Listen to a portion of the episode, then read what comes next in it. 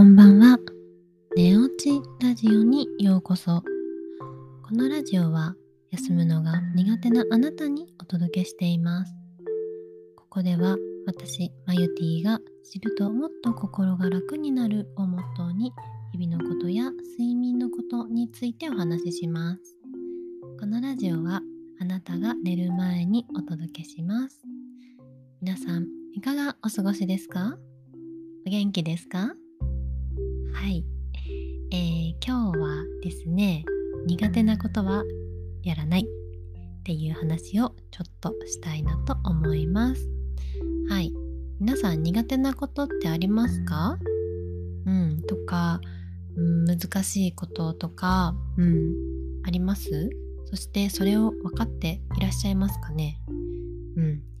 今日はその続けていく上で、こう睡眠改善をしていく上でとかでも、苦手なことをやらないっていうのが大事になりますっていう話をしたいなと思います。なんか苦手なことはやらないっていう風に言うと、こう当たり前じゃんって思われるかもしれないんですけれども、でもそうじゃなくって、私たちがこう生活している中でやらなきゃいけないことってたくさんあるから、こう全部をやるのが当たり前みたいな感じになってるんじゃないかなっていうふうに思います。で、このね、全部こなせるのがなんか当たり前じゃんみたいな感じに、なんかデフォルトでね、なりがちなんじゃないかなっていうふうに思って、私は、感じています。で、その中でこういろんなね、たくさん情報があると思うんですけども、じゃあ全部やらなきゃとか、全部やれない自分がいけないんじゃないかっていう風に思いがちだと思うんですけども、でもそうじゃなくって、もう苦手なこととか、こうできないことをやりたくないことっていうのをこ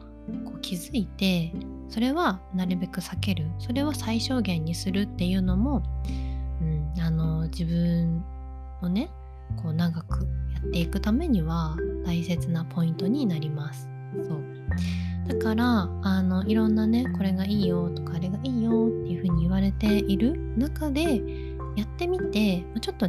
全部やってみて、なんかこれは嫌いじゃないなとか、これはいけるなみたいなのを、大切にしてもらいたいと私は強く思っています。で、例えばどんなことがいいですかね。この間お話ししたカーテンのこととかだと、なんかそれは、私はおすすめしているけれども、生活のね、状況だったりとか、こう環境によってはやっぱり難しい方もいらっしゃると思うんですね。ってなると、なんかいくらいいとは言われていても、そうじゃない方法をやるべきだし、絶対にこれやらねばっていうわけじゃなくって、そういうのもあるんだなっていう風な一個の例として捉えてもらいたいなと思っています。絶対これがいいからこれやんなきゃってなるとしんどくなっちゃうんですけども、これがいいらしい。でもこれは自分に当てはめて考えてみると、ちょっと難しいかもっていう、まずそこに気づくっていうことが大切になります。そう、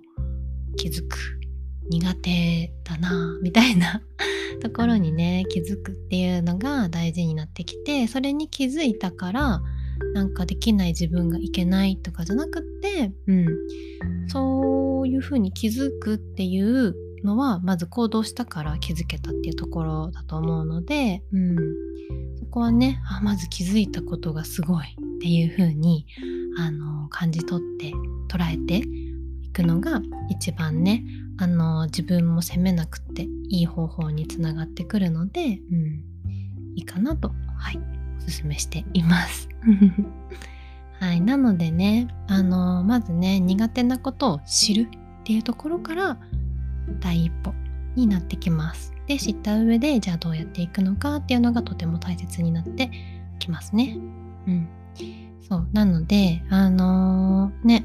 苦手なことも全部100の力でやらなければいけないっていうわけではないので、このね、力配分っていうものも、自分のね、限られた力と限られた時間